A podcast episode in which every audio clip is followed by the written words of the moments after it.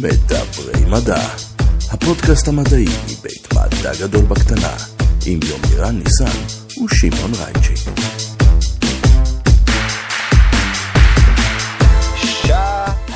שלום, וברוכים הבאים למדברי מדע, הפודקאסט הרשמי מבית מדע גדול בקטנה, יומירן ניסן, זום, עטלף, מה העניינים? בסדר, שמעון, מה המצב?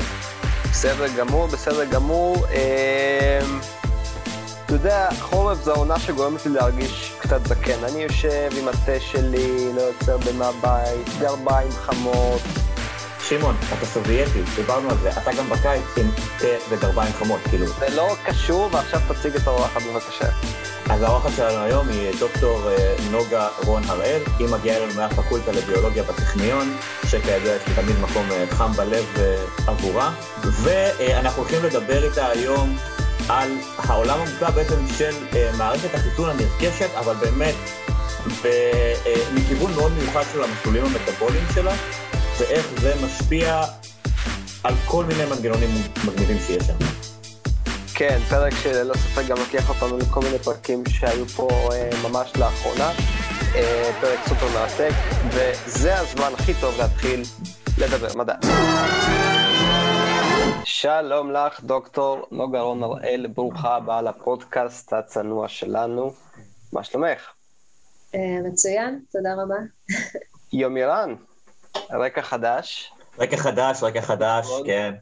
Um, אני מציג uh, השבוע, אני לא יודע מתי הפרק הזה יעלה, אבל בכנס uh, מערב אסיה לעטלפים, כנס uh, בינלאומי מאוד uh, יוקרתי וגדול, ואתה יודע, צריך להיראות מכובד, אני אשים את החליפה של האיומים גם. תבין לאיזה, לאיזה מצב הגענו, שבמקום שאני אגיד לך דברים כמו, אה, הסתפרת, או שינית משהו בזקן, אני אומר לך, תתחדש על הרקע בזום. לרוב, לרוב, לרוב כשאנחנו נפגשים זה איפה הקפה שלי. אז נכון. אתה יודע. נוגה, מה איתך? את מציגה בכנס של העטלפים במזרח אסיה? מערב אסיה, מערב אסיה. סליחה. לא, לצערי, הטלפים הם לא, ב... הם לא בתחום העיסוק שלי. וואי וואי וואי. Uh, לאחרונה באמת מישהו, קולגה פה, הציע לי שאם אני חוקרת זקנה, um, אז למה עכברים, למה שאני לא אעבוד עם הטלפים? Uh, הוא ברצינות ניסה לדחוף לי את המודל הזה. אה, לא השתכנעתי בינתיים, ולכן אני, אני עדיין עובדת... אה, אני אגיד שני דברים, שני דברים חשובים. דבר ראשון, בעל החיים שחי הכי הרבה שנים, יונק, שחי הכי הרבה שנים ביחס של מסה לתוחלת חיים, זה הטלף במשקל חמישה גרם, שזה בערך עכבר, שנקרא מיוטיס ברנדיטי. הוא חי הכי ארוך שמצאו, 41 שנה. אז כאילו זה מטורף, זה פשוט פסיכוטי, זה כאילו, אה, לא יודע איך להגיד את זה, להקביל את זה אפילו לבן אדם, כאילו אנחנו נחיה איזה 300 שנה בערך. אה, זה משהו מטורף, ויש, אגב, יש הרבה מאוד מחקרים על זקנה בעטלפים בגלל הקטע הזה. טוב, שנייה, רגע, אנחנו חייבים להפסיק אה, להגיע לעטלפים בכל אה, משפט שנאמר כאן, יש לנו אורחת. מסתבר שמדי פעם מגיעים אורחים, וזה לא רק יומירן על עטלפים ואני על תכנות. בואי תספרי לנו בבקשה במה את עוסקת, מה תחומי המחקר שלך ועל מה נדבר בפרק.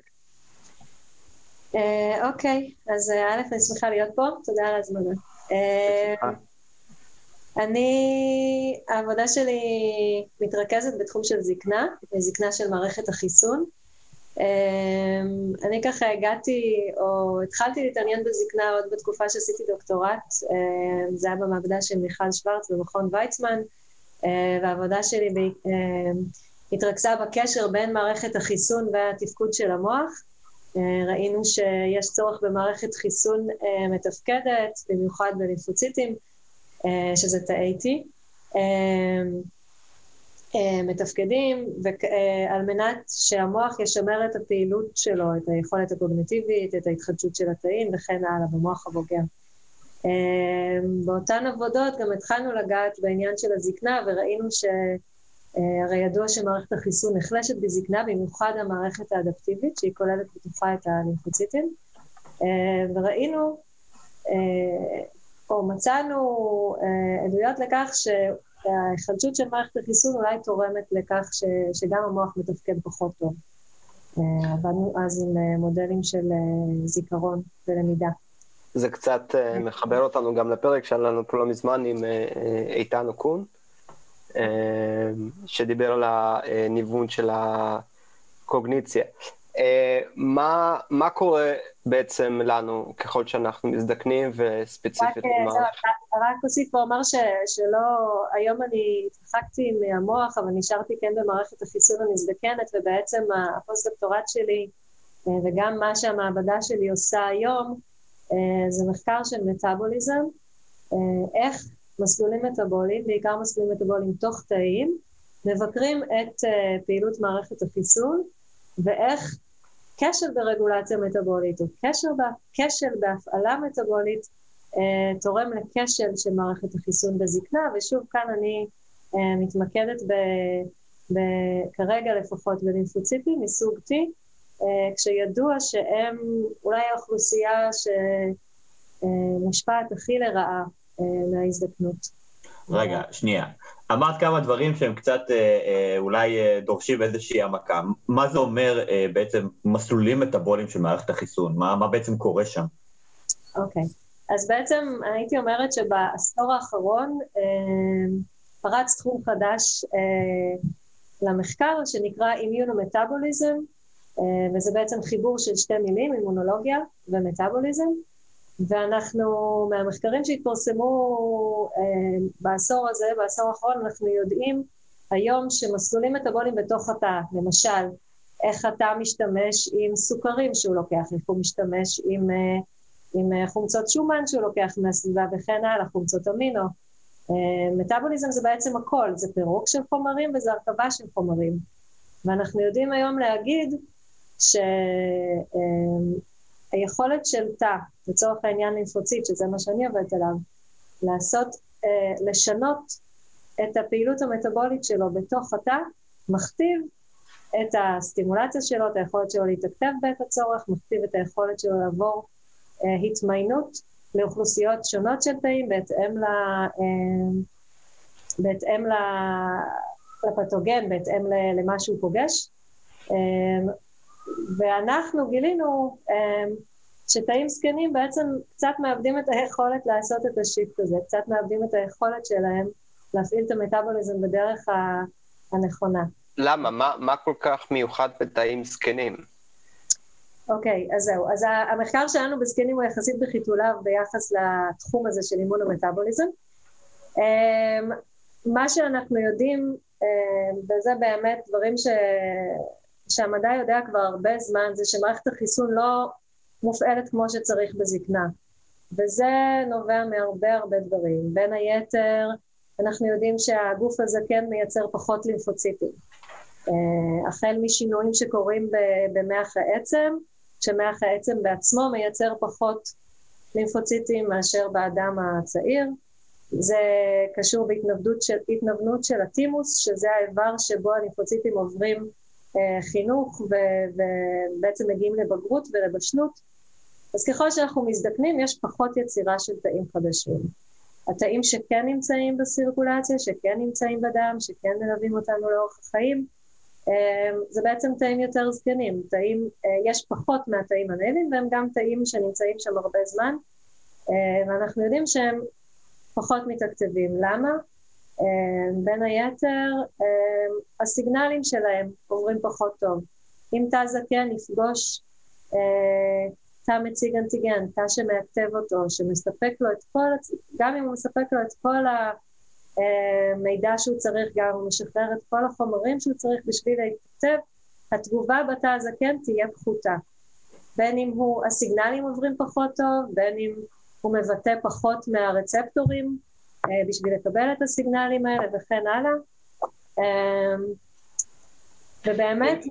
וממה הדיכא הזה אה, נובע? זאת אומרת, מה, מה, או, ש, או שזו שאלה פתוחה ומי שיענה עליה יתעשר כנראה. אמ, כן, אני חושבת שזה גם לא, זה לא משהו שהוא מיוחד לתאי T. אני חושבת שזקנה באופן כללי, אה, אם תסתכל באיברים שונים, קצת מתאפיינת בעובדה שהאיבר או התא פחות יודע להגיב לסטרס לצורך העניין, פחות יודע לשנות את התפקוד שלו בתגובה לצורך משתנה. אנחנו קצת מאבדים את היכולת תגובה הזאת, את, היכול, את הפלקסיביליות הזו אם, אם נרצה. זה משיחות שלי עם, עם חוקרים שעוסקים בזקנה בתחומים שונים. אני חושבת שהחוסר יכולת הזאת לעשות אדפטציה הוא משהו שבאופן כללי מאפיין זקנה. אקזוסטשן של המערכת בהקשר של תאי אם דיברנו על העובדה ש...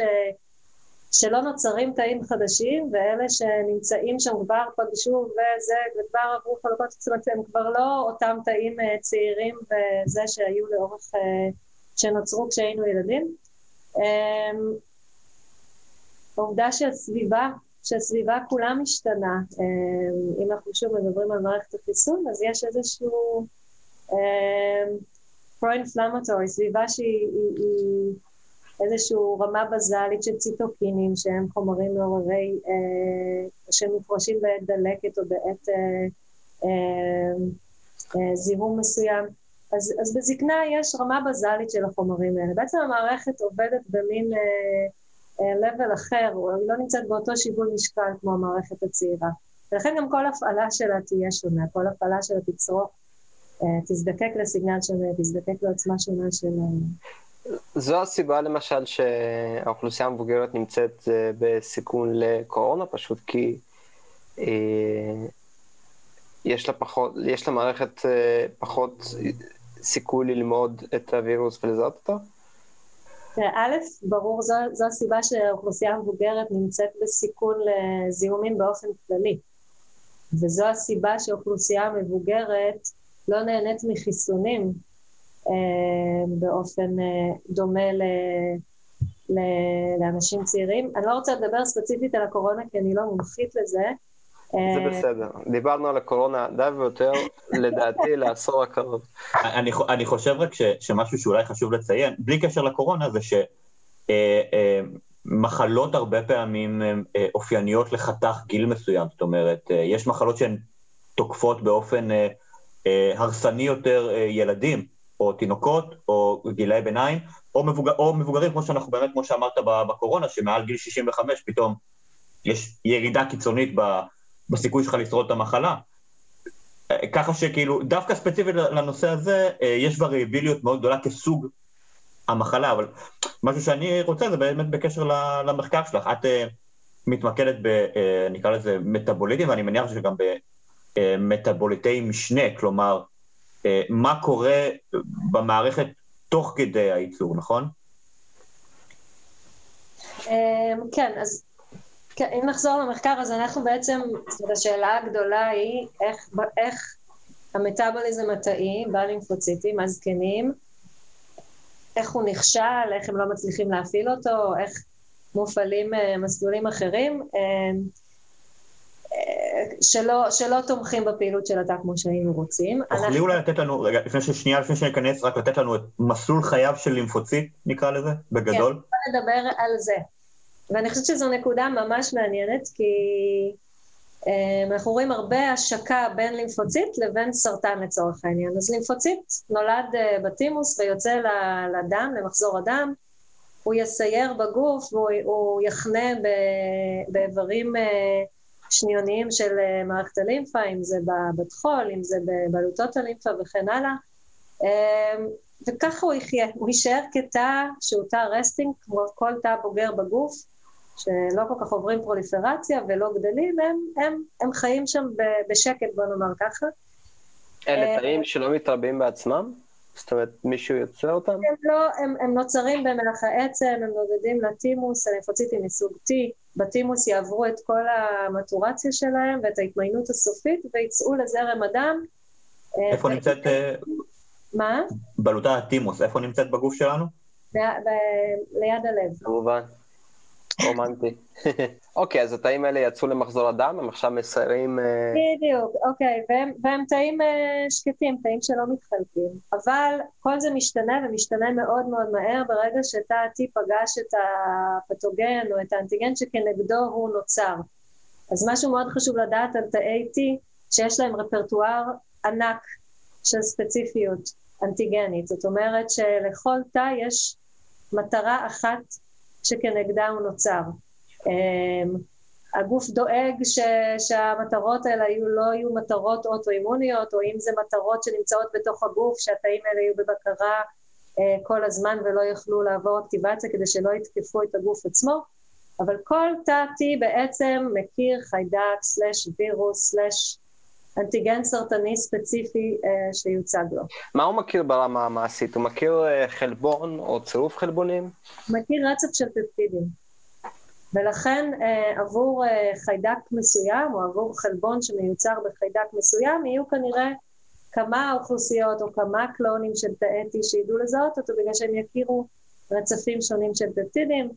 אה, וגם יש מדע שלם סביב מה הפפטידים הצפויים להיות מזוהים על ידי תאי T וזה נקבע על ידי הרצפ... המולקולות שמציגות אותם לתאי T שאלה בעצם ה-MHC המפורסמים, אבל התא כשלעצמו הוא ייווצר והוא יישאר uh, בסירקולציה, או יישאר באיברים השונים uh, של מערכת החיסון, ובעצם ככה כתא נח, וכל זה הולך להשתנות ברגע שהוא מזהה את הפתוגן, את החיידק, את הווירוס שכנגדו הוא נוצר.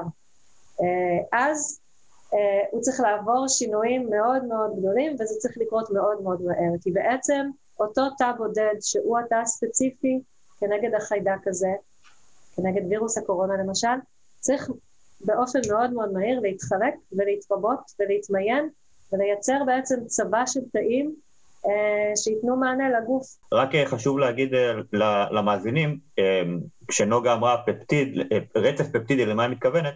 אז חלבון בעצם בנוי מחומצות אמינו, שברימוזום מתחברות יחדיו, יוצרות פפטיד, הפפטיד הזה מתקפל לחלבון, שלרוב מתחבר לאיזשהו עוד איזה שהם קומפלקסים כאלה ואחרים, חלק מהחלבונים האלה הם חלבונים מה שנקרא חוצי ממברנה, כלומר הם יוצאים החוצה באיזושהי צורה אל מחוץ לממברנה גם שלנו, גם של אה, חיידקים, גם של אה, קפסיד של אה, נגיף וכו' וכו'.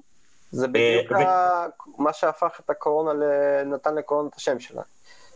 בגלל, הק... בגלל הכתר, כן. ויש לנו על תאי הלימפוציטים, על תאי ה-T, איזשהו משהו, איזשהו אנטיגן שמזהה רצף פפטידי ספציפי, מזהה את המטרה, ואז מתחילה תרועת המלחמה וכולם מסתערים. אז uh, אני אשמח אם תסביר לי כאדם שלא בא מהתחום ולא הקשיב טוב בשיעורים, לא בושה להגיד. מה, זה, התמיינות? אוקיי, okay, אז בגדול תאי T מתחלקים לתאי T מסוג CD4 ותאי T מסוג CD8. אמ, ושניהם אמ, מציגים על, על גבי הממברנה שלהם אה, רצפטור שנקרא אופולטן, שהוא נקרא הקולטן של תא T, שדרכו הם מזהים את המטרה שלהם, את פפטיד המטרה שלהם, את חלבון המטרה שלהם, שמוצג להם על תאים אחרים. עכשיו הוא יוכל, יכול להיות מוצג על תאים שהם תאי מציגי אנטיגן, ואז זה מוצג על גבי מולקולה שנקראת MHC2, ובעצם המולקולת MHC2 הזו אה, מכילה את הפפטיד הזר ש, שניקח מהווירוס שנבלע לצורך העניין וכן הלאה, ומוצג לתא T שמזהה אותו עם הרצפטור שלו, וזה יכול להיות um, מולקולת MHC שנקראת MHC קלאס 1, שמוצגת בעצם על כל, ה, על כל הרקמות בגוף, ושם יוצגו um, אה, אנטיגנים או פפטידים שנוצרו בתוך התא.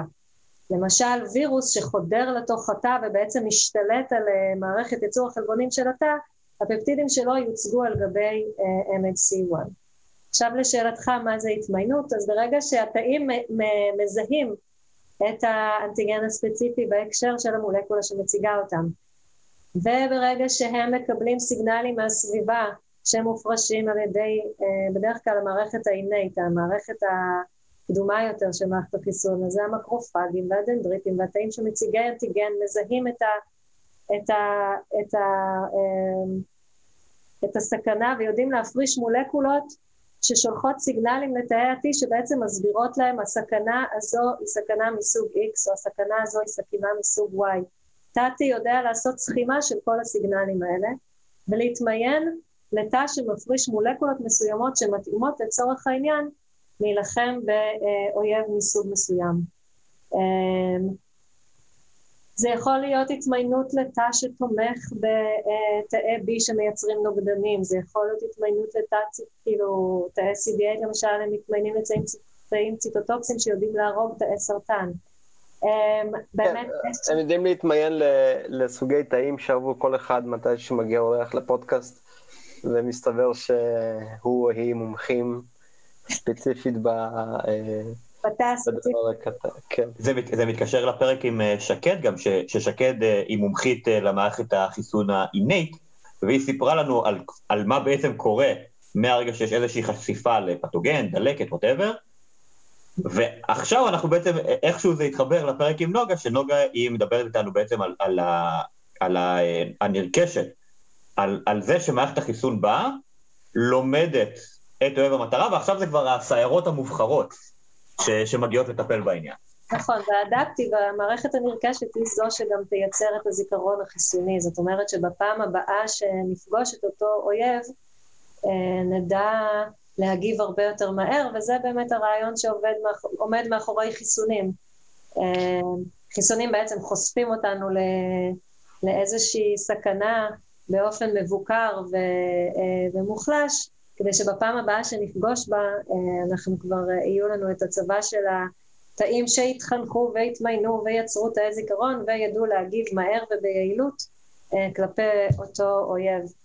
עד אה, כמה בנק המידע שלנו על הסכנות הפוטנציאליות בגוף של אדם בוגר יכול להיות גדול? זאת אומרת, נשמע כמו משהו שהולך וגדל. אני בתחום המחשבים יודע שכשרוצים אה, לשמור מידע צריך אה, להקצות עוד ועוד ועוד זיכרון, וזיכרון לפעמים נגמר. אז האם תוכלי לתת אנלוגיה לאנשים של אחד עם האפסים כמוני, אתה שואל אותי מה גודל הרפרטואר של אה, TCRים? אני רוצה להבין את המנגנון יותר לעומק, אה, לא רק את הגודל שלו כמובן, אבל כן. אז אה, תאי ה-T, מה שבעצם קובע את הספציפיות שלהם כנגד איזושהי מטרה או איזושהי סכנה או איזשהו גורם זר, זה הרצף של הרצפטור שמוצג על התא, הרצף של ה-TCR, ה-T-cell רצפטור. והרצף הזה, יש לנו, אני, אני, התקלת אותי עם המספר המדויק, אבל עשר בחזקת... המספר המדויק, הבנתי. זאת אומרת שיש לנו רצפטואר מאוד מאוד גדול של ספציפיות אנטיגנית בלימפוציטים, וזה מושג בעצם על ידי אה, מספר גנים שעוברים רקומבינציות, ויש כמעט אין סוף אופציות לרקומבינציות שונות, וחוץ מזה יש למערכת, לה, אה, אה, בגוף, למערכת של יצירה של הלימפוציטים יכולת להכניס גם עוד מוטציות אה, ספורדיות, אם תרצה, שעוד יותר מגבירות את הספציפיות האפשרית. זאת אומרת שבעצם, אני מניחה שלכל איזשהו פפטיד שיוצג, תמיד יימצא התא הבודד הזה שידע לזהות אותו. אמ, הטריק הוא לדעת להפעיל את התא, לדעת, אה, אמ, אם אנחנו מדברים על חיסון, אז לייצר את הסביבה שבאמת תעודד את תאי ה-T להתחלק ולהתמיין בצורה שהיינו רוצים, בצורה ש, שתתמוך בתאי ה-B, בצורה שת... וכן הלאה. זאת אומרת ש... כן, עכשיו גם יש המון אנשים שמתעסקים בזה בעיקר, לדעת לצפות מה הם הפפטידים, הפפטידים הכי אימונוגנים. ויש כל מיני תכונות של פפטידים שהופכות אותם ליותר אימונוגנים. זאת אומרת שהופכות אותם לכאלה שידעו להפעיל את מערכת החיסון בצורה יותר יעילה. אמ, גם זה מוכתב על ידי, ה, לצורך העניין, על ידי המבנה של מולקולות ה-MHC שהן אלה שמציגות את הפפטידים. אה, אז זה באמת לא בתחום ההתמחות שלי, אבל יש המון המון עבודות של פרדיקציה, של פרדיקציה איזה פפטיד שנלקח מחלבון ספציפי, אה, סביר שהוא יהיה זה שיפעיל את מערכת החיסון. את מדברת על מה ש... שבין היתר עובדים עליו באימיונותרפיה בעצם? למשל, עבודות של אנשים כמו אריה אדמון אצלנו במחלקה וכן הלאה, אבל כן, זה משהו שעובדים עליו הרבה, וכן. אוקיי, אז, אז בעצם למדנו על קצת על לימפוציטים ועל מערכת החיסוד הנרכשת ואיך זה עובד, וטיפה על MHC. Uh, נראה לי על MHC צריך איזה עשרה פרקים אולי, אבל אנחנו נתמקד רגע שנייה, אני רוצה רגע לחזור ברשותך למחקר שלך. מה אתם עושים אצלכם, אצלך במעבדה? אוקיי, okay, אז בעצם אצלי במעבדה, כמו שהסברתי, השאלה הגדולה, או תחום העניין העיקרי, הוא מסלולים מטאבוליים תאיים ואיך הם מבקרים את פעילות התא. ואם אני אחזור שנייה למה שהתחלתי להגיד קודם, אז ברגע שאתה עובר סטימולציה, אה, או מכיר את, אה, את ה... או מתעורר ומזהה את הסיגנל שכנגדו הוא נוצר, מזהה את הסכנה שכנגדה הוא נוצר, אז הוא צריך לעבור חלוקות מאוד מאוד מהירות. אה, באמת מהר יותר מתאי סרטן, תאי T ברגע שהם מתקצבים, הם יכולים להתחלק כל ארבע שעות, שזה באמת מהירות מטורפת. ובעצם המעבר הזה מתא שקט ורדום לתא שמתחלק במסה כזו, במהירות כזו, דורשת שינוי של כל המטאבוליזם בתא. אה, די ברור למה. אה, ובעצם אה, בתוך שעות הם עוברים, לת... הופכים לתאים שלוקחים כמויות אדירות של מטאבוליטים מהסביבה שלהם, סוכרים וחומצות אמינו וכן הלאה, שעוזרים להם בעצם לעשות סינתזה של כל מה שהם צריכים, אם זה אה, חלבונים ואם זה אה, אה, ממברנות, כל מה שיאפשר להם לגדול ולהתחלק ולייצר בעצם צבא של חיילים שיילחמו בחיידק. אז אנחנו מתעניינים גם בכלל בשינויים המטבוליים האלה, בעיקר אלה שקורים במעבר הזה בין תא נאיבי, בין תא שקט לתא מאוקטב. אמ, העבודה שלי אה, בפוסט-דוקטורט בעיקר אה, התמקדה במיטוכונדריות וראינו איך אתה אה, מגייס את המיטוכונדריות מעבר לסתם אספקה של אנרגיה ושל ATP, שזה הדבר העיקרי שאנחנו חושבים עליו בהקשר של מיטוכונדריות, אנחנו ראינו גם עלייה של מסלולים מטבוליים אחרים בתוך המיטוכונדריה שהם קריטיים בשביל התא שהוא יוכל לגדול ולהתאפטר. אז אצלי במעבדה אנחנו גם עובדים על זה, וזה דווקא, לא בהקשר דווקא של זקנה, אבל גם מתעניינים על בתאים הזקנים, ואיך הם אולי לא מסוגלים לעשות את ה shift הזה. כי שוב, אמרתי, זה shift שדורש המון יכולות מהתא, ודורש הרבה דברים שיקרו בו זמנית. התאים מעלים גליקוליזה, מעלים אה, נשימה מיטוכונדריאלית, מעלים סינתזה כמעט של כל מסלול אפשרי, והכל קורה בו זמנית אה, אה, בתא. שוב, מאוד מאוד דומה למה שהם מוצאים בסרטן. בדרך כלל אנחנו מגיעים לחקור מטאבוליזם בסרטן אחרי שההתמרה הסרטנית כבר קרתה, ואתה בעצם לומד את הגידול או לומד את קו התאים הסרטני, אז מה שמרתק בתאי T זה שאתה ממש רואה את, ה, את השיפט הזה בהתהוות שלו, אתה יודע מה הסיגנל שמפעיל אותו, הסיגנל שמאקטב את התאים, ואתה רואה את השיפט המטאבולי הזה בהתהוות שלו. אמ, ואולי לא, לא מפתיע, הרבה מהמאפיינים של תאי T שעברו סטימולציה, הם, הם, הם מאוד חופפים למה שרואים במטאבוליזם של תאי הסרטן. ואנחנו יודעים היום שאנשים שחוקרים סרטן בעצם מנסים ספציפית לפגוע במטאבוליזם של הסרטן כדי לעצור חלוקות לצורך העניין. Uh, הרבה מהדברים שבודקים משפיעים לרעה גם על תאי מערכת החיסון, ואחת ה, uh, המטרות הוא למצוא משהו ש, שיהרוג אחד ולא את השני. ש, שיהרוג את, את הסרטן ולא את החולה. ולא את מערכת החיסון של החולה, שכמו שאנחנו יודעים, היא מאוד חשובה להתמודדות עם הסרטן. אז אצלי במעבדה אנחנו uh, לקחנו כל מיני שאלות שקשורות לפעילות של מערכת החיסון, דרך תגובה לחיסון, וגם התמודדות עם סרטן. יש לי אמ, אה, סטודנטית שעובדת על מודל של קאר טיסלס, שאני חושבת שגם אה, על זה היה לכם פרק. אמ, אנחנו יודעים שקאר טיסלס לוקחים תאי T מהחולה עצמו, מחנכים אותם להכיר איזשהו אה, אנטיגן ספציפי של הסרטן, נכון? ושולחים אותם לגוף. אז השאלה שאנחנו שואלים את עצמנו בעצם, כמה קל לייצר CAR T cells מזקן? אנחנו יודעים, אנחנו רואים כבר עכשיו שמאוד קשה להחדיר לו את, ה, את אותו construct, את אותו גן שמקודד ל, ל, לרצפטור המהונדס, אה, וגם לראות איך תא זקן התמודד בעצם עם הצורך שלו להיות מאוכתב בסביבה של, ה, של הזקן. שוב, הכל מהפריזמה הזאת של, של הפעילות המטבולית של התא. אז זה מודל אחד שאנחנו עובדים עליו, מודל שני, כמו שאמרתי, זה, זה חיסונים.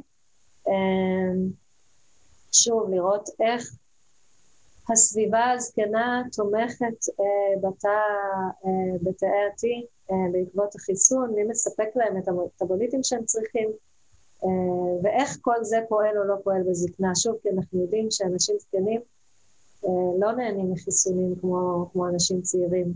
אני חושבת שהיעילות של חיסוני שפעת בממוצע יורדת בחצי באדם מבוגר, יורדת לסביבות ה-30% במבוגר לעומת הזקן. בגלל זה גם, בגלל זה גם אומרים ש, שיש חשיבות להתחסנות של האוכלוסייה הכללית, בין היתר כדי להגן מנגיף, השפ... מנגיף השפעת על uh, uh, האוכלוסייה המבוגרת ועל היקרים שלנו. נכון.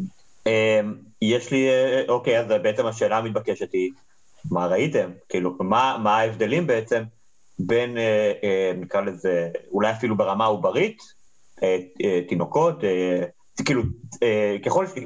לאורך חייו של הפרט, אני מניח שעשיתם, אז מה, מה בעצם המעגל הזה שקורה פה? א', המעבדה שלי קיימת רק אה, שנתיים, אז עוד לא, עוד לא עשינו את כל אה, אורך חייו של הפרט. כן הקמנו, יש לנו עכשיו מושבה של, אתה יודע, כמו ניסויים במערכת החיסון, הממ"לית, אז חיית מודל הנפוצה ביותר היא העכבר, אמ, ובעצם כל, כל אה, מחקר שאנחנו רוצים שהוא יהיה מאוד אה, אה, מכניסטי ויאפשר לנו לבדוק באמת השפעה של גנים מסוימים או מסלולים מסוימים, אז אנחנו צריכים להשתמש בחיה לצורך זה, ולכן יש לנו היום מושבה של עכברות זקנות, שאנחנו שומרים אותם עד גיל שנתיים פחות או יותר, ואנחנו יכולים להוציא אותם וללמוד עליהם אה, בשלבים שונים, אז עוד אין לי uh, תשובה על uh, מה קורה לאורך החיים. Uh, שוב, כי המעבדה שלנו קמה רק לפני uh, שנתיים. לשמחתי הרבה, הנושא הזה לא מאוד נחקר, אז גם אין לי הרבה uh, תשובה מהספרות הכללית. מה שאני כן יכולה להגיד, uh, תיארתי לכם איך, ה... איך תא, בהינתן הסיגנל, צריך לעשות המון דברים בו זמנית. הוא מייצר המון מיטוכונדריות חדשות. הוא מפעיל את הגליקוליזה, שני מסלולים שבעבר היו חושבים שזה, שהם אה, כאילו אה, נפרדים אחד מהשני, שאתה עושה או, או אה, אה, חמצון במיטוכונדריה, זאת אומרת נשימה מיטוכונדריאלית, או משתמש בעיקר בגליקוליזה בזמנו כשחקרו סרטן. אז תאיתי, צריכים לייצר המון מיטוכונדריות בזמן אפס, צריכים להעלות את הגליקוליזה, מעלים סינתזה של אה, ליפידים והכל הכל קורה בו זמנית. אמ, אז אנחנו אה, רואים לצורך העניין שתאי T מבוגרים מייצרים מיטוכונדריות די אה, באותו כמות שתא צעיר אה, מייצר, אבל עושה רושם שהמיטוכונדריות האלה הן קטנות יותר. הנשימה המיטוכונדריאלית היא ברמה נמוכה יותר, זאת אומרת הפעילות הנשימתית שלהם פחות יעילה, מייצרים ככל הנראה פחות אנרגיה, וגם כשעשינו אנליזה של ההרכב החלבונים במיטוכונדריה הזקנה, אנחנו רואים שהוא שונה אה, אה, מהחלבונים של המיטוכונדריה הצעירה. ספציפית היה, אה, דיברתי קודם על הפוסט-דוקטורט שלי, שזיהינו איזשהו מסלול מטאבולי בתוך המיטוכונדריה שהיה קריטי לפעילות של התאים הצעירים, מסלול שקוראים לו one carbon metabolism, שהוא חיוני ליצירה של חומצות גרעין. אז אנחנו רואים שהאנזימים האלה, שמעורבים ביצירה של, שמעורבים ב-one carbon metabolism ויצירה של קבוצות גרעין, לא עוברים אינדוקציה דומה במיטוכונדריות זקנות. זאת אומרת ששוב נראה שהתא הזה יודע להפ... לייצר מיטוכונדריות, יודע אולי להפעיל דברים, וכן רואים עלייה עם סטימולציה, אבל לא באותו סדר גודל. לא רואים אה, אינדוקציה של אנזימים מטבוליים באותו סדר גודל. עוד דוגמה, שאנחנו מסתכלים רק מקמטים כמות מטאבוליטים בסך הכל בתוך התא. אז אם אמרתי שאני מאקטבת תא T, אני רואה עלייה בגליקוליזה אה, מסיבית, מאוד מאוד מהירה. אה, בזקן זה קורה, אבל פחות. הוא יודע להפעיל את הגליקוליזה, אבל ברמה הרבה יותר נמוכה. אה, התא הצעיר לצורך העניין מפסיק לשרוף חומצות שומן, כי במקום זה הוא עושה switch ומייצר חומצות שומן בשביל לבנות ממברנות וכן הלאה. התא הזקן עדיין ממשיך לשרוף חומצות שומן, לפחות ב... בטווח הזמן הזה שהסתכלנו. זאת אומרת, שהוא עושה shift, אבל ככל הנראה ה shift הזה לא מושלם ולא קורה בתוך לוח הזמנים שהיית רוצה שהוא יקרה. איך זה משפיע על, ה, על התוצאה, על התוצאה של החיסון, על התוצאה של המלחמה בסרטן וכן הלאה, זה, אלה השאלות שאנחנו מתמודדים איתן עכשיו. זה, זה, זה, זה אחד הדברים שרציתי לשאול, מה התוצאה? אנחנו מקבלים אה, אה, תאי T אה, בכמות נמוכה יותר, או שתאי T שלא תמיד עושים את העבודה שלהם, או שעושים אותה יותר לאט, או שגם וגם וגם? אז, אז עבודות ש, שמסתכלות על, על ההזדקנה של מערכת החיסון, זה, זה בדיוק, כל מה שאתה אמרת, זה בדיוק מה שמתארים. אה, תאים זקנים לא מתחלקים באותה מידה, אה, או מתחלקים במידה פחותה. אה, היכולת שלהם לעבור התמיינות למה שאנחנו רוצים היא פחותה, היכולת שלהם לייצר זיכרון חיסוני היא פחותה, הכל עובד פחות טוב. האם נצליח למצוא איזשהו מנגנון שאם נתערב בו, איזשהו חסר שאם נתערב בו כבר בשלב של האקטיבציה הראשונית. בגלל זה, זה זה אולי קל במודלים שבחרנו, קל במרכאות כמובן, כי אנחנו יודעים מה נקודת ההתחלה, אנחנו יודעים בחיסון מתי קורית הסטימולציה, אנחנו יודעים מתי להתערב. אנחנו יודעים ביצירה של קארים בצלחת, מכיוון שהכל קורה עם ויטרו, יכול להיות שנדע מתי להתערב ואולי לתת להם משהו שיעבור להם, יעזור להם לעבור את המשוכה המטבולית הזו שאולי הם לא מצליחים לעבור. רק חשוב לי להגיד, אה, מה שנוגה אמרה, אין ויטרו זה אומר אה, ניסוי שנעשה במבחנה או בצלחת פטרי מחוץ לאיזשהו אורגניזם, אין ויבו זה ביצור השלם. כן. כן, אני, פעם, אני פעם בלעתי מבחנה, מה זה נחשב? זה נחשב שאתה כנראה צריך ללכת למיון שיוציאו לך אותה, מאיפה שהיא לא תקועה. חוץ מהגיל של העכברים, אה, ראיתם עוד אה, פקטורים שאפשר לפלח לפיהם את אה, רמת הפעילות של, והיצירה של תאי T, זאת אומרת, האם רמות השומן, הסוכר, אני לא יודע מה, איזשהו כמות הפעילות שהעכברים עושים משפיעה גם על הפרמטרים שאתם מודדים?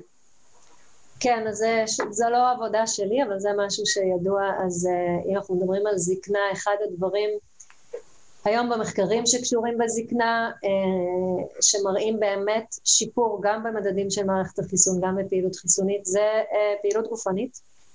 זה משהו שיחסית קל לנו יהיה, קל לעשות וקל אה, לשמר, אז פעילות גופנית גם בזקנה משמרת את היכולת של מערכת החיסון. כשאתה שואל על הסביבה, זאת שאלה מצוינת. אמרתי קודם, למשל, שאנשים אה, מבוגרים, או מערכת החיסון המבוגרת, אה, מייצרת איזושהי סביבה פרו-אינפלמטורית, איזושהי רמה בזלית כזאת של ציטוקינים, שגורמים, אה, של חומרים מעוררי דלקת ומעוררי תגובה, שהיא איזושהי רמה שהיא גבוהה בזקן לעומת הצעיר. הסביבה הזאת של הפרו-אינפלמיישן, הסביבה הבזלית האינפלמטורית הזו, היא משהו שרואים אצל אה, אנשים אוביס, אנשים שסובלים מהשמנת יתר. בעכברים לצורך העניין, אה, אם אתה מאכיל אותם בדיאטה עשירה בשומן, אז אתה רואה מיד, ברגע שהרכב המטאבוליטים בגוף משתנה, אחוז השומן עולה, הם, הם צוברים אה, מסת גוף, אתה רואה גם ירידה חד משמעית בפעילות של מערכת החיסון, וממש רק השבוע התפרסם אה, מאמר בסל שמראה שגם היכולת של העכברים האלה ליהנות מאימונותרפיה, למשל, כנגד סרטן, נפגעת אנושות מאותם אה, אה, עכברים שנהנו מדיאטה עתירת שומן והראו עלייה במסת הגוף. אז כן, זקנה לצורך העניין זה איזשהו סטייה מהומאוסטזיס שבא לידי ביטוי, אני מניחה כמעט בכל... אה, בכל מערכת בגוף וגם ב, ב, ב, אה, ברמות המטאבוליטיים ובאיך הגוף יודע להתמודד עם מצבים שונים. כשאנחנו מזיקים לגוף שלנו בצורות שונות, כמו למשל דיאטת עשירת שומן, דיאטה עשירה בסוכרים וכן הלאה, אז, אז, אז זה מיד אה, בא לידי ביטוי גם בפעילות של מערכת החיסון שלנו. אחד הדברים ש, ש, שציינת זה, זה גליקוליזה. וההשפעה על התאים של... אה, ההבדל המשמעותי בין גליקוליזה של תאים צעירים ותאים בוגרים. עכשיו, האם, נקרא לזה עושים פורס פילינג לבן אדם חולה, זאת אומרת, אני אזריק עכשיו הרבה מאוד גלוקוז בתוך זרם הדם של... נעלה את כמות הסוכר בצורה משמעותית כדי לעודד את, ה, את, את, את המטאבוליזם של מערכת החיסון שלו, האם זה יעבוד בצורה מסוימת? לא. אמ, אני רוצה, זה, זאת שאלה מצוינת, כי בעצם הרי לימפוציטים, תאי T, תאי B, לא משנה, שהם נמצאים בגוף והם שוחים בזרם הדם ונכנסים לבלוטות הלימפה ויוצאים ושוחים בזרם הדם. זרם הדם זה כמו מרק של מטאבוליטים, נכון? יש בו הכל מהכל ויש רמות... בעצם יכולים למצוא שם חומצות אמינו וסוכר וכל מה שהם היו צריכים בשביל להתקטב. עכשיו, אם זה היה הפרמטר היחידי שיקבע האם הם יתקטבו, אז היינו סובלים ממחלות אוטואימוניות, כי הייתה פשוט סטימולציה לא ספציפית אה, של התאים. לכן, אה, דיברתי כל הזמן כמה חשוב shift מטאבולי, כמה חשוב לתאים להיות מסוגלים לקחת את המטאבוליטים שהם צריכים כדי לעבור את ה shift הזה, אה, אז לא פחות, פחות חשוב זה הבקרה על, ה, על היכולת לעשות את זה. אה, ובעצם אה, תוצאה של הסטימולציה, תוצאה של קבלת ה signal אה, שהיי, אתה צריך להתכתב עכשיו, זה בין היתר העלאה מאוד מסיבית ומהירה של טרנספורטרים למטאבוליטים שונים ומשונים. אה, אז מיד עם הסטימולציה תאתי יעלו גלוט 1 שהוא טרנספורטר מרכזי לגלוקוז ויעלו טרנספורטרים שונים לחומצות אמינו שהם חייבים לקחת מהסביבה כדי להיות מסוגלים להתכתב. כשאנחנו לוקחים את הזקן ושמים אותו בצלחת, וזה האינוויטרו שדיברנו קודם, אפילו שאנחנו מספקים לו את כל הסביבה האידיאלית, נכון? בצלחת יש הכל, יש, יש את החומצות אמינו שהוא צריך, ויש את הסוכר שהוא צריך, יש את השומנים שהוא צריך, יש הכל. אבל עדיין הוא מקבל את הסיגנל והתגובה שלו לא מספיקה, ורואים שהוא לא לוקח מספיק סוכר. זאת אומרת שהבעיה שה, שלו היא בעיקר ביכולת להגיב וביכולת לקחת את מה שהוא צריך. ואולי ביכולת לקחת את מה שהוא צריך מספיק מהר כדי uh, לעשות את השינוי, כדי לעבור את האקטיבציה, כדי uh, להגיע. Um, רציתי לשאול אה, לגבי, אז עכשיו, ה-DNA בתא זקן ובתא צעיר הוא פחות או יותר אותו דבר.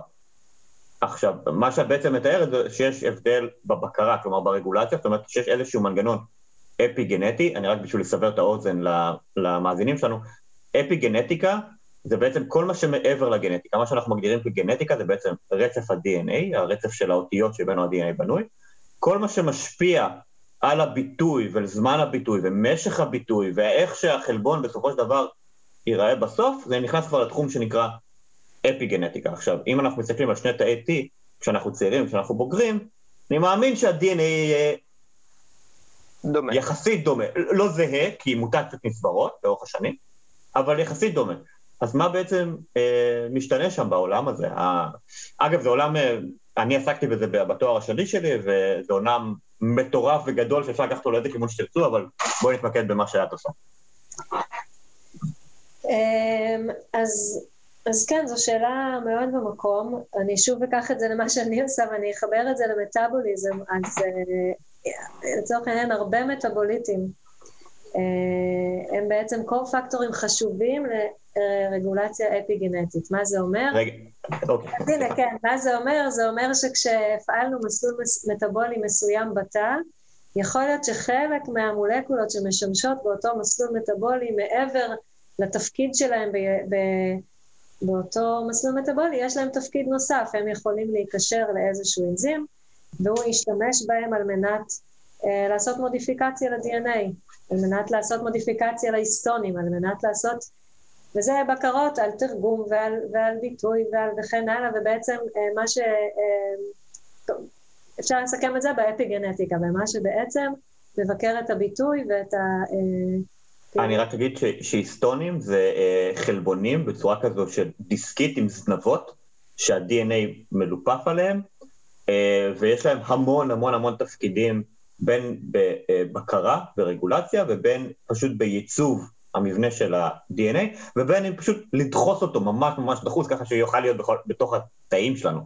זה כן, גם סליחה. עם, העם האסטוני, שפעם היו חלק מהגוש הסובייטי. זה היסטונים בהיי, אבל בסדר. כן, סליחה נוגה. אני, אז אני רוצה להגיד ש, שכן, יש uh, תחום שלם של מחקר שמחבר בין מטאבוליזם לבקרה אפי-גנטית על פעילות של תאים.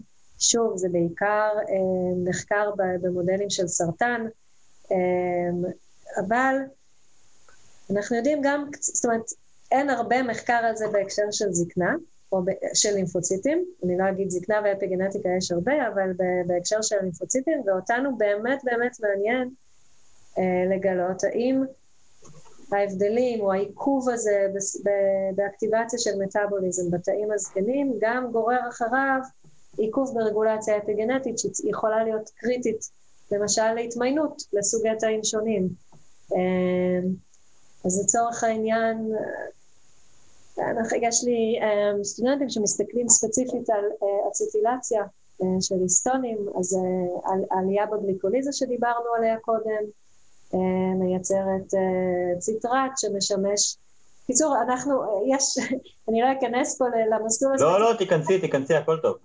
לא, ואני אומרת שיש בסופו של דבר אצטיל קוהי שנוצר אה, ב, אה, בתא בעקבות אקטיבציה של גליקוליזה. אה, הוא אה, משמש כסובסטרט לאנזימים כמו ACLY, אנזימים שיודעים אה, להשתמש בו בשביל לעשות אצטילציה להיסטונים ובעצם לבקר אה, את הביטוי אה, של גנים, לפתוח את, ה, את, ה, את הבנדל הזה של הכרומוזומים ושל ה-DNA ולאפשר אה, ביטוי של גנים.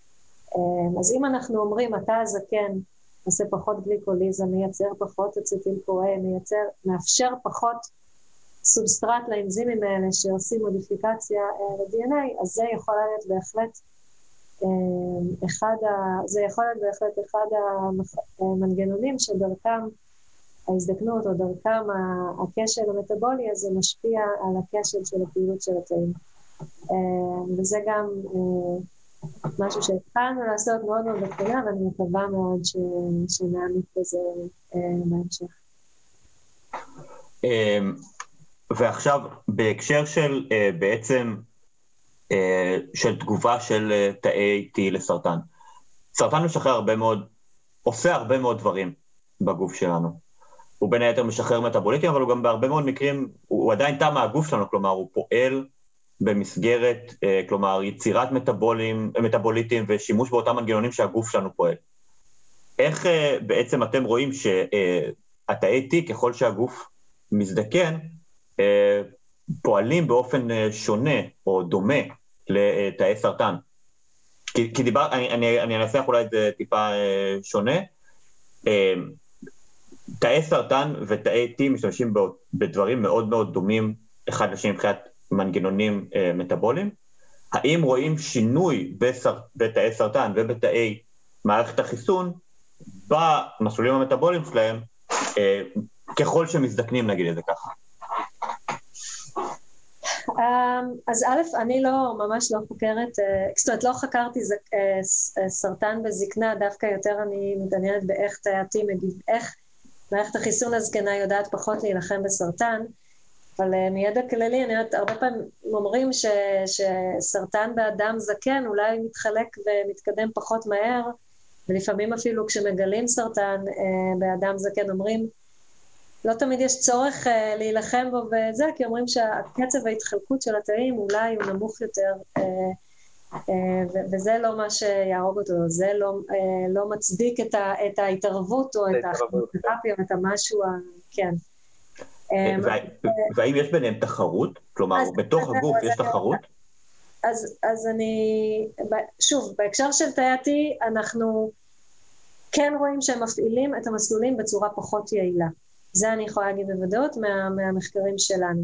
האם יש ביניהם תחרות, אה, וזה בלי קשר, שוב, זה בלי קשר לזקנה, אז חד משמעית כן. אחד המנגנונים הכי נחקרים והכי ברורים של למה אה, תאי מערכת החיסון נכשלים בלהילחם בגידול סרטני בתוך סביבת הגידול, היא התחרות שיש ביניהם על מטאבוליטים. שניהם ממש חייבים גלוקוז, וה, והגידול שותה את הגלוקוז, אז הסביבה בתוך הגידול עלייה בגלוקוז. שניהם חייבים חומצות אמינו, והגידול אה, גדול וחזק יותר וצורך את חומצות האמינו, ותאי ה-T בעצם מורעבים לצורך העניין, ואין להם מספיק את מה שהם צריכים, אז בעצם התחרות הזו על, על נוטריאנטים זה אחד המנגנונים אה, אה, שנמצאים היום בחזית המחקר כדי לנסות להבין איך אפשר אה, בכל זאת לעזור לתאי להתמודד על החסר הזה, עם החסר הזה, וכן להיות מסוגלים לפעול בתוך סביבת הגידול. אנשים שונים מנסים לספק להם את הבוליטים, מנסים להעמיס עליהם את הבוליטים עוד לפני שהגיעו לשם וכן הלאה וכן הלאה, כדי לעזור להם להתמודד עם התחרות הזאת. אז כן, הם, הם משתמשים במסלולים דומים, הם בעצם נמצאים באיזושהי תחרות, ותאי ה-T הזקנים אנחנו יודעים שהם פשוט פחות יעילים בהפעלה של אותם מסלולים, לכן פחות מתחלקים, פחות, פחות פעילים. אני, כשאני בפרקים, בוא, בוא נגיד, כבדים על ביולוגיה, אני הרבה פעמים מוצא את עצמי מתקשה לעקוב, בעיקר מנסה אה, לדעת אם כל מונח, אה, אני מבין אותו, אה, לא, אולי כדאי לשאול שאלה או לא, אבל אה, הפרק הזה הרגיש לי קצת אה, יותר אלגוריתמי מהאחרים, הרגשתי שאת מתארת לי פה קשרים מאוד קונקרטיים ומסלולים מאוד קונקרטיים, אבל ככל שאת מדברת, אני פשוט מדמיין את זה כתהליך עצום של reverse engineering למערכת, ששוב, אנחנו מדברים על מערכת מטאבולית של תא מסוג מסוים. אנחנו מדברים פה על משהו מאוד מאוד מאוד מאוד מאוד ספציפי, והגודל והמורכבות של הדבר הזה פשוט, אה, אני לא יודע, היא מפילה לי את הלסת, זאת אומרת, ככל, שלא לדבר על זה שכמובן המערכת הזאת, כמו כל דבר אה, בביולוגיה, קשור בעוד אלף דברים, בקשר ש, שאי אפשר ממש לנתק אותו. אה, אז אה, כן, אז אני... אה, אתה לא מבין עד כמה, עד כמה זה, זה גירוד של הקצה העליון של, ה, של, ה, של הקרחון, של הדבר הזה שנקרא מסלולים מטאבוליים, או אפילו לכיוון של סיסטם ביולוגי, זאת אומרת של... של אה, אה, מס... תחשוב שיש גם אנש, חוקרים שחוקרים את זה אה, מזוויות נורא ספציפיות, נגיד יש אנשים שחוקרים את המסלול הביוכימי, יש אנשים שחוקרים את המסלול האפי-גנטי, יש אנשים שחוקרים את המסלול הגנטי, יש אנשים שחוקרים את השילוב בין אינטראקציות שונות של המסלולים האלה. זה משהו עצום ומפלצתי, ו- ובאמת שכאילו אה, מי שרוצה לחטוף את כיף לב, שיפתח ספר סיסטם ביולוגי באופן רנדומלי, אם הוא לא מכיר את החומר לפני זה, זה כנראה מה שיקרה. וכן, ואם המעמדה שלך קיימת רק שנתיים, אה, נורא מעניין, נורא מעניין יהיה אה, לעקוב כמובן. כבר כתבנו פרק לעוד שנה, בסדר. כן, אוקיי, סבבה. עד שהעכברים ימותו, ואתה יודע, כאילו, ואז הם יחקרו מה קרה להם בהזדקנות, ולקראת הסוף, כן. אני, אני מסכימה שזה מאוד מאוד מורכב, זה גם מה שהופך את זה למעניין. אנחנו כן, אבל, וזה חשוב, מנסים uh, כדי לא לטבוע, uh, זו אחת הסיבות שהמעבדה שלי מתמקדת בלימפוציטים מסוג T, ששוב, הם חשוב, סופר חשובים במלחמה בסרטן, חשובים בחיסון, חשובים וכן הלאה, והם גם האוכלוסייה שרואים את הפגיעה הכי גדולה בתפקוד שלה עם הזקנה, ולכן החלטנו להתחיל מזה. אמ, לא נכנסתי בכלל לכל העולם הרגולציה המטבולית על תאים אחרים של מערכת החיסון, כי זה לא uh, תחום העיסוק שלנו, אבל כמו שאמרת, זה עצום, ויש באמת מעבדות שמתמחות בסוגי תאים שונים, ובמסלולים שונים וכן הלאה, כדי שנקבל את התמונה הגדולה. נוגה דילך, שאת בחברה טובה, אה, לימפוציטים מסוג T הם אורחים אה, די קבועים אצלנו בפודקאסט. כן. אה, אין מנוס, זאת אומרת, הם בכל מקום, והם שומרים עלינו, ואנחנו אוהבים לדבר עליהם תמיד. כן. אז תחשוב שאם היא הייתה עובדת על הטלפים, אז שנתיים זה רק כאילו, אתה יודע, זה אפילו לא גור. כאילו, זה אפילו לא בוגר. אז כאילו, תחשוב, כאילו, קצת בעייתי. היה חייבים לסיים באטלף. אז, אז באמת דיברנו על, על אה, אה, כיוונים אה, שונים. אה, שאת עושה במעבדה ושזה, אז בואי, אה, מה נקרא לזה, מה התקווה שלך, או מה השאיפה שלך אה, בעתיד של המחקר? מחקר זה דבר נורא איטי ומדורג, חמש, עשר שנים מהיום, איפה את, מה את מקווה ש, שאת ברמת ההיפותזה מבחינתך היום, ואת רוצה להגיע ולמצוא בעתיד בתחום שלך כמובן. איזה מנגנון את רוצה לפענח?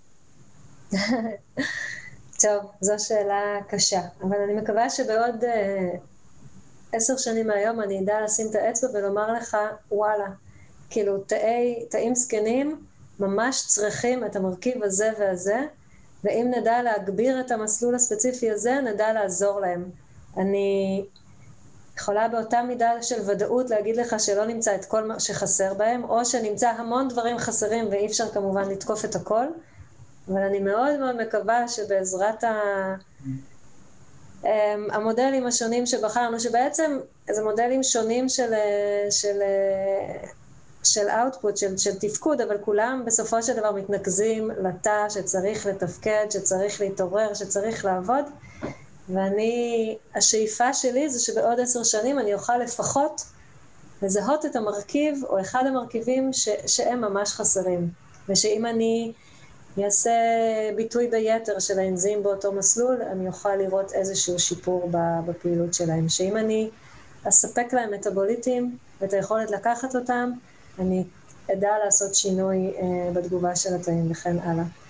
אה, איזושהי כן. טיפה בים של אופטימיות. כן, אני מקווה שיהיה לנו איזשהו insight כזה. זה לא רק טיפה בים, תשמעי, המדע באופן אה, קבוע האריך את אה, תוחלת החיים, וזה מאוד מעניין לראות שהיום אנחנו עוסקים בזה ממש ממש ממש ברמה התאית, אה, המולקולרית. אנחנו נכנסים לעובי הקורה ואנחנו גם מאחלים לך המון בהצלחה. אה, במעבדה, אנחנו אה, תמיד תמיד תמיד נשמח לארח אותך שוב, לשמוע מה כן גילית, גם לא בעוד עשר שנים, אה, ברגע שמשהו חדש למדע, ברגע שיש לך מידע חדש בשבילנו, אנחנו תמיד נשמח, גם המאזינים. שגם להם נגיד תודה בסוף הפרק הזה. תודה לאלירן, וכמובן, נוגה, תודה רבה לך. תודה על הזמן, על המחקר המרתק. אה, זהו, תשמעו איתנו על קשר, תשאלו שאלות. אה, פרק מעניין, אני אה, קצת מפוזר, כי אני עדיין מנסה באמת לחבר את החתיכות, זה כל כך רלוונטי לכולנו, לתהליכים שעוברים עלינו, זה רלוונטי לקורונה, מה, מה עוד יש לומר? אנחנו מדברים מדע, זה מה שיש לומר, אנחנו הפודקאסט הרשמי מבית מדע גדול בקטנה, ואנחנו נהיה כאן גם בשבוע הבא עם עוד מעניין לא פעם. תשמעו על עצמכם, יאללה ביי.